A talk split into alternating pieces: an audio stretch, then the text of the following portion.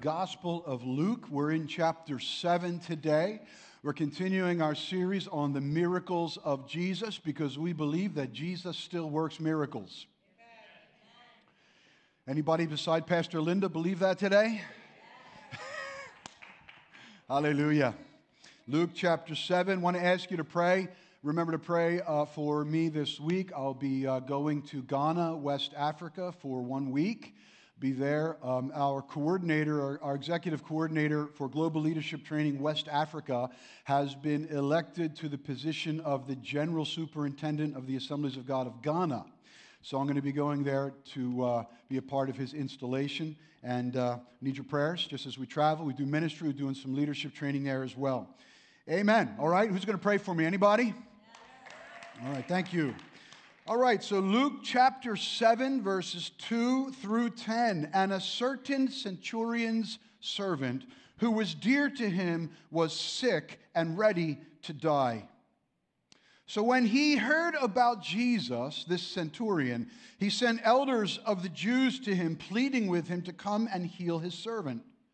When they came to Jesus, they begged him earnestly, saying that the one for whom he should do this was deserving, for he loves our nation and has built us a synagogue.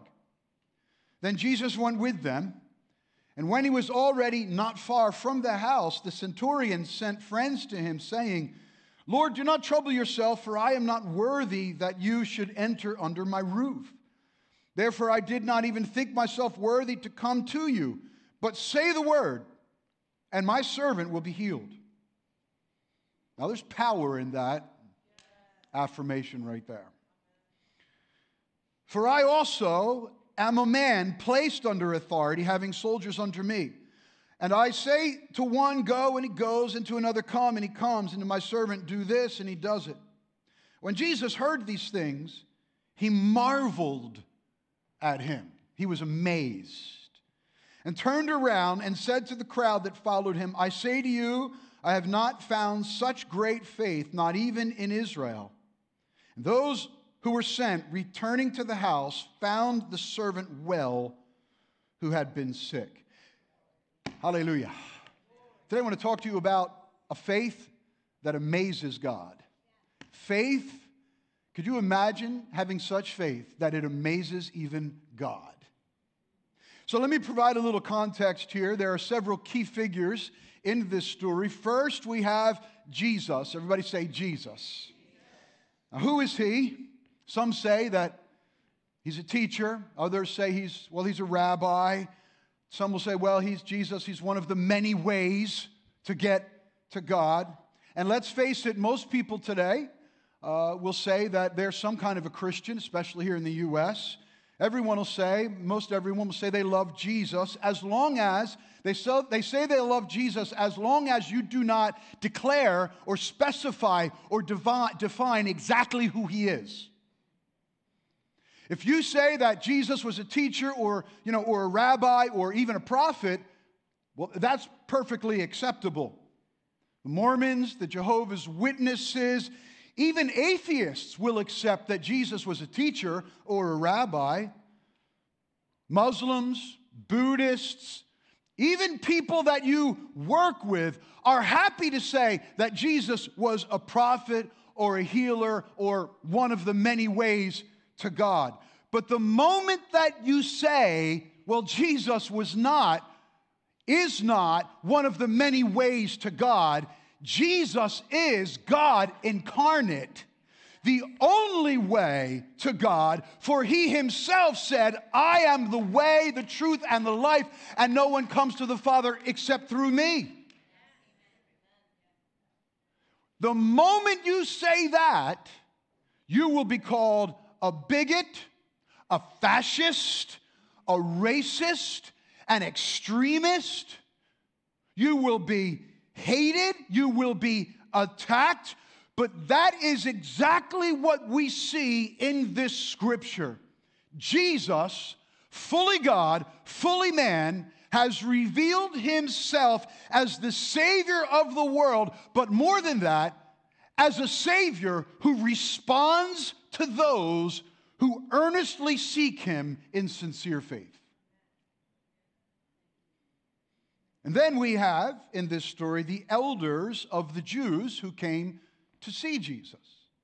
Now, these were different than the Pharisees that we're familiar with, probably elders from a local synagogue, and they were sent to Jesus uh, by a Roman centurion who lived among them, who lived in their community, who may have been, this Roman may have been a, a, a convert to Judaism.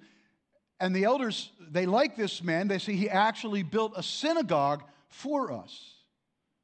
The centurion is another person in this story. He was a centurion is a Roman military officer. The word centurion is connected to the word century, which is connected to the term 100, which means that he was an officer, a Roman officer that was captain over about 100, give or take, 100 soldiers. And that he and his soldiers were stationed in this town that the elders are coming from. So he was overseeing like a, a group of military police. They were the police, the enforcement of the occupying powers, the, the Roman nation. They were there to ensure that there was no rebellion, that there was no insurrection, to make sure that that town was subjugated to Roman authority. And typically, these centurions and all Romans were hated by the Jews, and the feeling was mutual. But this centurion was different than most Romans. Apparently, he feared God, he embraced Judaism, he had a good relationship with these elders of that town. And then we see another person in this story. The centurion had a servant. The Greek word, doulos, means literally a slave. He had a slave in his house that was sick. The Greek word for sick there is kakos. It means sick in the most miserable way really sick, grievously ill to the point of death, where a person is suffering in extreme discomfort. And so this servant of this centurion was suffering, and, and his master, the Roman centurion, loved him. He loved him. And he was desperate to get him help. So these are the main characters in this story, but there's one more individual not mentioned in this story who I believe is key to this story, which brings us to verse 3 that says, When he, when the Roman centurion heard about Jesus. The reason the centurion even knew where to turn for healing was because someone told him about Jesus. We don't know who. Was it a friend? Was it a family member? Was it another servant? We don't know.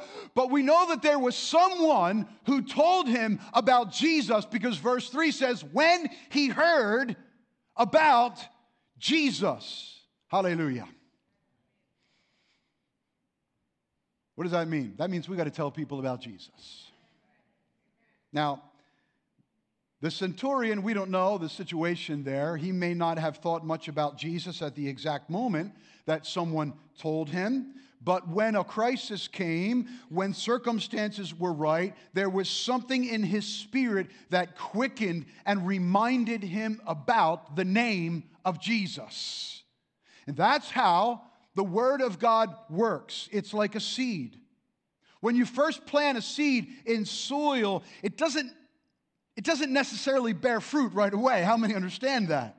Right? You put a seed in there and it just kind of it just kind of sits there. It takes time. And then as the seed is there in the soil, other things work together to grow that seed. The rain comes, the sun, the nutrients. Others come along and they water that seed, right? And eventually at the right time in the right conditions that seed starts to work. How many know that God's word is living? It is powerful. How, how many know God's word does not return void, that it accomplishes the purposes for which it has been set? When you tell, when we tell someone about Jesus, Understand, they may not respond right away. Their initial reaction may not be favorable, but they may shrug their shoulders. They may resist you. They may mock you. But when the seed is there, listen, all our job is, is to plant seeds. Amen? When the seed is there, the seed goes to work. God starts to develop the seed. Paul said, I planted, Apollos watered, and God gave the increase. What does that mean? You put a seed in someone, okay? They may not look like they are responding to it, but God starts to work on that seed. He sends people into their life who will also speak the name of Jesus. He brings circumstances around them. They'll hear things on social media, see things on Instagram. Someone tells them a story at work. What's happening? God is watering that seed. Hallelujah. And then, when the time is right, when the conditions are right, maybe it's a need, maybe it's a, a loss in their life, maybe it's a crisis, and the Holy Spirit starts to convict them and draw them. Hallelujah right? And a quickening occurs in their heart where they remember something that you said to them and they think that thought, what about Jesus? This is how it works. This is what happened to the centurion. Someone told him about Jesus, and the power of that name lodged in his heart. That's what we sang this morning, right? The power of, how many believe that's not just words, right? We believe there's power in the name of Jesus because the name of Jesus is God incarnate who went to the cross, who defeated sin in, the, in, the, in humanity and opened the gateway to the resources of heaven. There's power in the name of Jesus. How many believe that? Hallelujah. The power of that name lodged in that centurion's heart. He maybe he tried to forget it, maybe he tried to dismiss it, maybe he had no response for a while until other circumstances, other conditions were right in his life that pulled him back, and the Holy Spirit started to cause that seed now to dig into the soil. Hallelujah. To get a grip on his heart, right? Amen right? To take root into his spirit, into his mind. Hallelujah. What am I saying? Uh, what I'm saying is simply this you and I, we need to be that unnamed, unknown person in someone's story who tells them about Jesus. There are people around us who need to hear about Jesus. Now, we don't know what's coming in their life a week from today, a month from today, or next year. We don't know what's coming around the corner. But our job is not to worry about that. Our job is to put a seed in their heart so when that situation comes, hallelujah, there's something there that the Holy Spirit can work on to cause it to dig into the soil of their heart, begin to grip in their soul, to get lodged in their spirit, to where there's a quickening in their mind. And the Holy Spirit says, Remember the name of Jesus. Are you hearing what I'm saying? Don't be bashful with the name of Jesus. Amen. Now, look, I'm not saying that you got to preach a sermon. I'm not saying that you got to jump up on a desk. I'm not saying you got to go out on the street corner. All I'm saying is that you just need to bring the name of Jesus into your story. That's all. Just, just identify with him. Someone says, Hey, how was your weekend? You say, Oh, man, it was awesome. I went to church. You went to church? Oh, yeah. I follow Jesus Christ. I go to church every Sunday and worship the Lord. Amen? Right there, right there. I'm a follower of Jesus Christ. You know what you just did right there? You put a seed in that person's heart. They may wince a little bit. They may, oh, you, gee, you're religious. They may mock you. They may get sarcastic. It doesn't matter. It doesn't matter. Hallelujah. It's too late. Everybody say it's too late. It's too late. You already got the seed in there. Hallelujah, right? They may bristle, right? They may win, they may give you, it doesn't matter. You got the seed in there. Hallelujah. And now the Holy Spirit starts to work, bringing people into their lives, bringing conditions, circumstances, situations into their lives. Hallelujah. Amen. That's what seeds do. It disrupts things and goes to work. His name has power, and the power of his name always makes an impact. Right? That's why you're here today.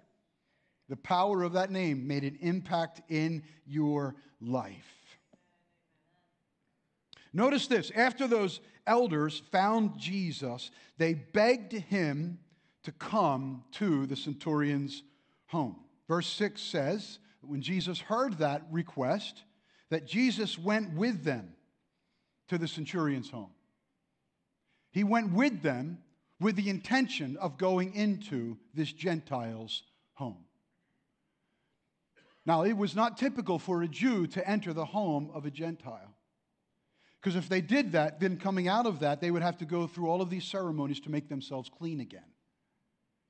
Right? It was, it was a very costly thing for Jesus, according to religion, to go into the home of a centurion. But it says, verse 6, Jesus went with them. Not only was it the fact that he was a Gentile, it was the fact that he was a Roman, he was a centurion. He was the oppressor. In that culture, now think about that. In that culture, in that day, there was nothing right about this guy. Everything was wrong about this, this guy. He was a slave owner, which means by today's standards, he was a racist. He was a Roman soldier, which means by today's standards, he was part of the oppressors, the, the colonizers. He was, a, he was a white guy. He was a white Italian guy.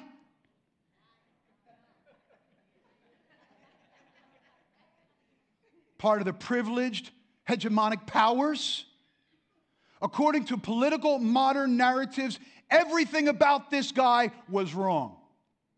But Jesus, when he heard that someone was seeking him, he didn't send word back to say, now, wait a minute, you, you slave owning white man, you oppressor, you, you holding, you're subjugating the victimized ethnic class. You need to renounce your, your racistic, xenophobic ways because I'm not coming into your house until you raise your fist against injustice.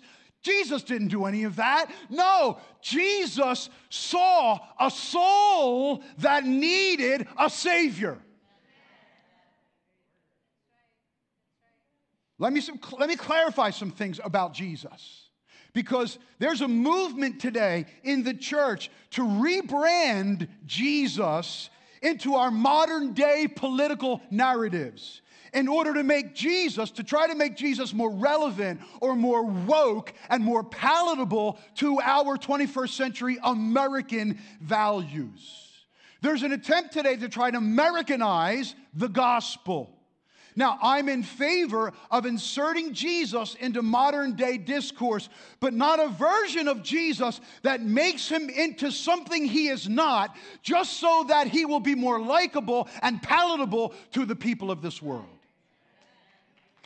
We must be careful that in our attempt to get the world to like Jesus, that we do not recreate Jesus in our own image that we do not make him into something that he was not. Understand, Jesus was not an activist. Jesus was not a refugee. Jesus was not a social justice warrior.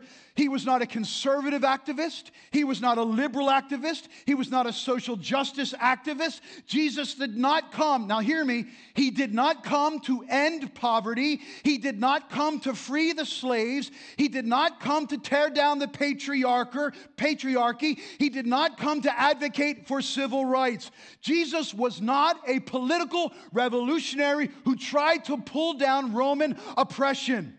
That's not why he came. Do you want to know why he came? He tells us why he came in Luke chapter 19, verse 10, when he said, For this purpose the Son of Man has come to seek and to save that which is lost. Stop trying to make Jesus into an activist, a social justice warrior, so that he'll be more likable by the world. Jesus' concern, his primary concern, and our primary concern is preaching the gospel to lost souls. That's what Jesus came for. He came to save souls that were lost under the wrath of God because of the sinful nature that they have. Jesus saw that every person, man, woman, and child, had the sentence of eternal death upon them, and he came to offer his body as a sacrifice for their sin so that there could be cleansing and forgiveness and redemption and reconciliation to the God who loves them. That's why he came. So let's be careful about how we rebrand Jesus to make him more marketable. Are you hearing me? Because if that narrative does not include the fact that we are all sinners, lost to an eternal hell, who need a Savior to save us from the wrath of God, then what you're preaching, what you're delivering, what you're marketing is not the Jesus of Scripture. Now, does that mean that we shouldn't care about politics? No, politics matter because politics affects policy and policy affects people. Amen? So, yeah, we can be concerned about politics, we can get involved in politics, but we can do that without making Jesus into some kind of political activist who takes the side of our issues, without trying to imprint our values on him. Jesus had one mission, one message, one focus. Mankind is eternally lost under the wrath of God and needs a Savior. Hello? Now, I'm sorry if that, well, I'm not sorry. If that bothers you, I don't know what to tell you. Because my, listen, my job as a pastor is not to comfort you with a fake, made up Jesus that fits your, your particular political uh, persuasion. My job as a pastor is to rightly divide the word of God and to help the people of the church that I pastor be able to discern and discernment is not just being able to tell the difference between right and wrong, it's being able to tell the difference between right and almost right. Hello? And today, that's our problem. We're getting caught up in almost. Well, it's close enough. Well, look, don't get so dogmatic and narrow minded. Listen, the truth is dogmatic. The truth is narrow minded. And if we're going to win this world, I know we're hearing about revival, but you know what? If we're going to have revival and we're going to win this world to Jesus, to, to Jesus, it must be by presenting the true gospel and the true Jesus, the way that God gave it to us in His, in his Word, not something that just makes people comfortable and feel good. Hello? Amen? What we also see in this story is that Jesus did not categorize people based on racial or ethnic stereotypes. He didn't discriminate based on who was the oppressor, the colonizer, or the Roman, or the Jew.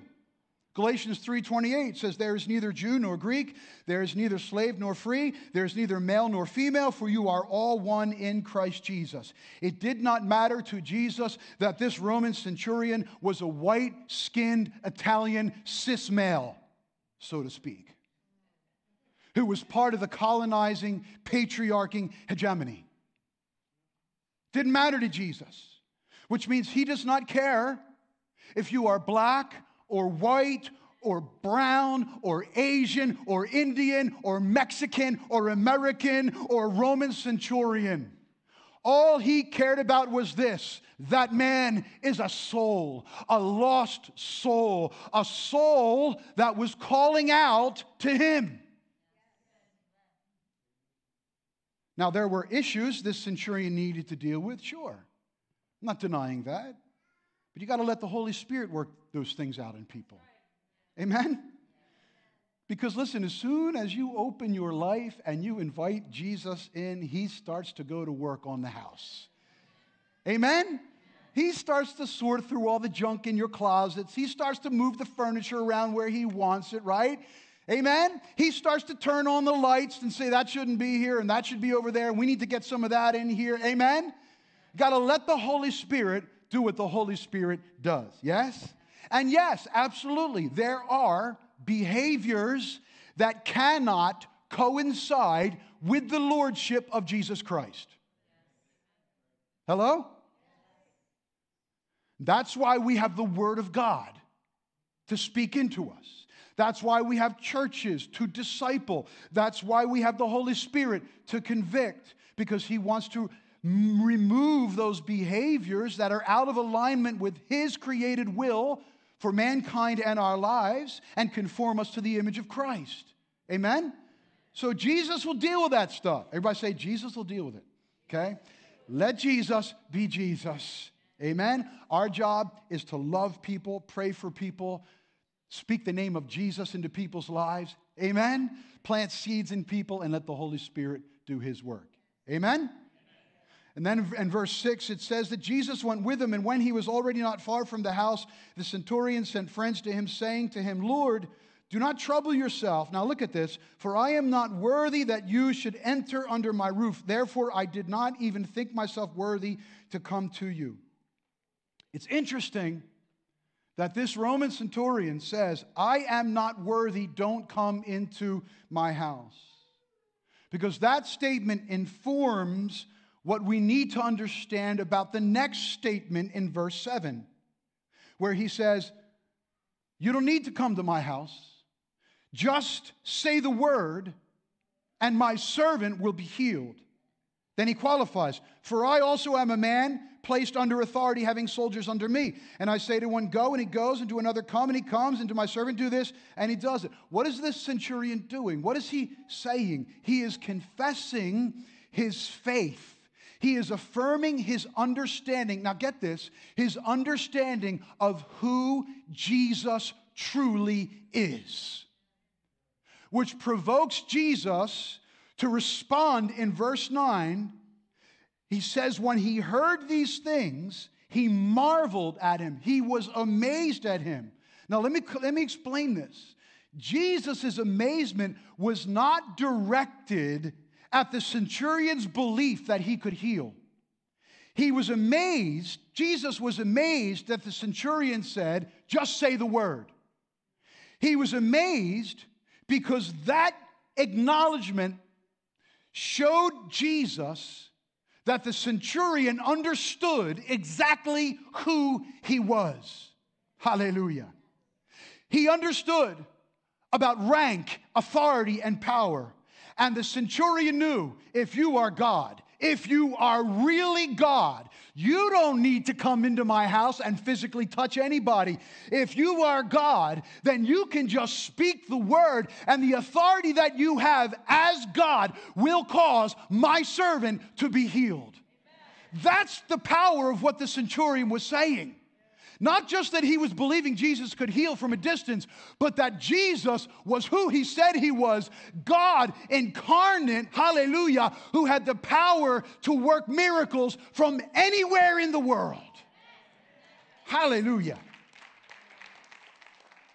That's what amazed Jesus.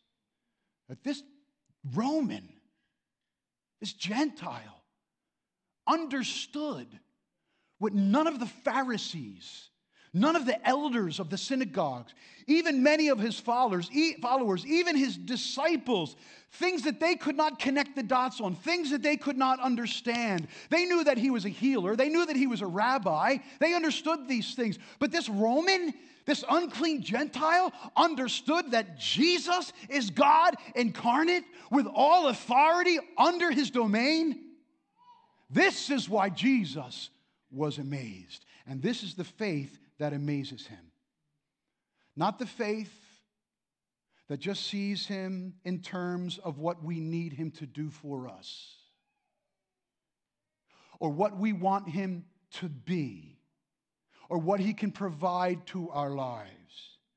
The kind of faith that amazes him is the faith that sees him and worships him simply because of who he is.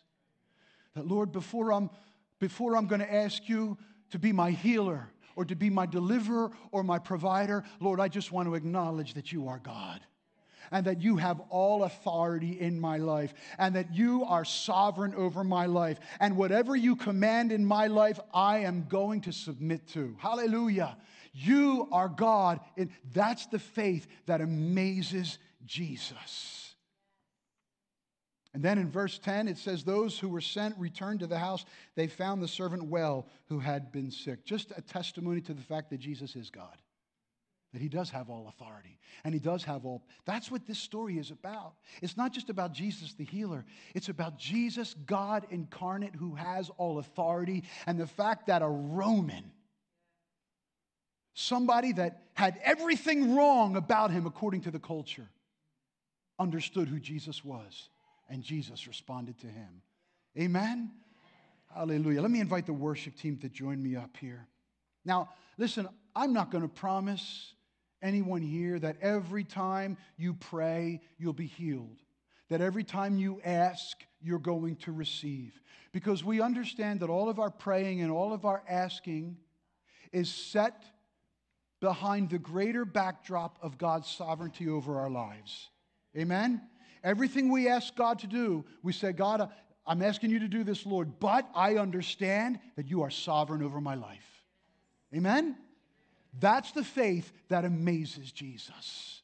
Yes, God, I need provision. Yes, God, I need the prodigals to come home. Yes, God, I need you to turn things around right now. But Lord, all of my asking, all of my believing, all of all that I want you to do, Lord, it's all it's all set within the greater context of your sovereignty and divine will over my life because you are God. And what you say goes. What you say goes. That's worship. Amen.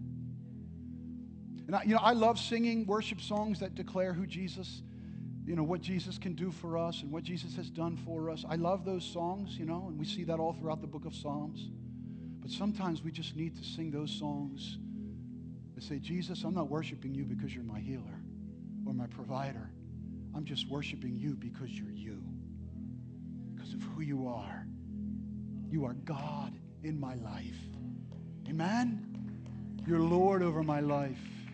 You're sovereign over my. Come on, let's stand together. You're sovereign over my life. And whatever you want, Lord, I want you to do this or that. But whatever you do, Lord, I'm still going to worship you. Wow, that's, that's a hard place to get to.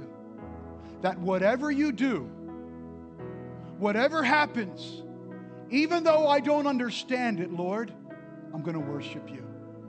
Because what you say goes. Your word has power and authority over my life. I'm going to close this morning by doing that, by worshiping the Lord at that level. Come on, let's amaze God with our faith today. Right? Not worship that's conditioned on us getting what we want, but worship that is simply conditioned on who He is, and He is God.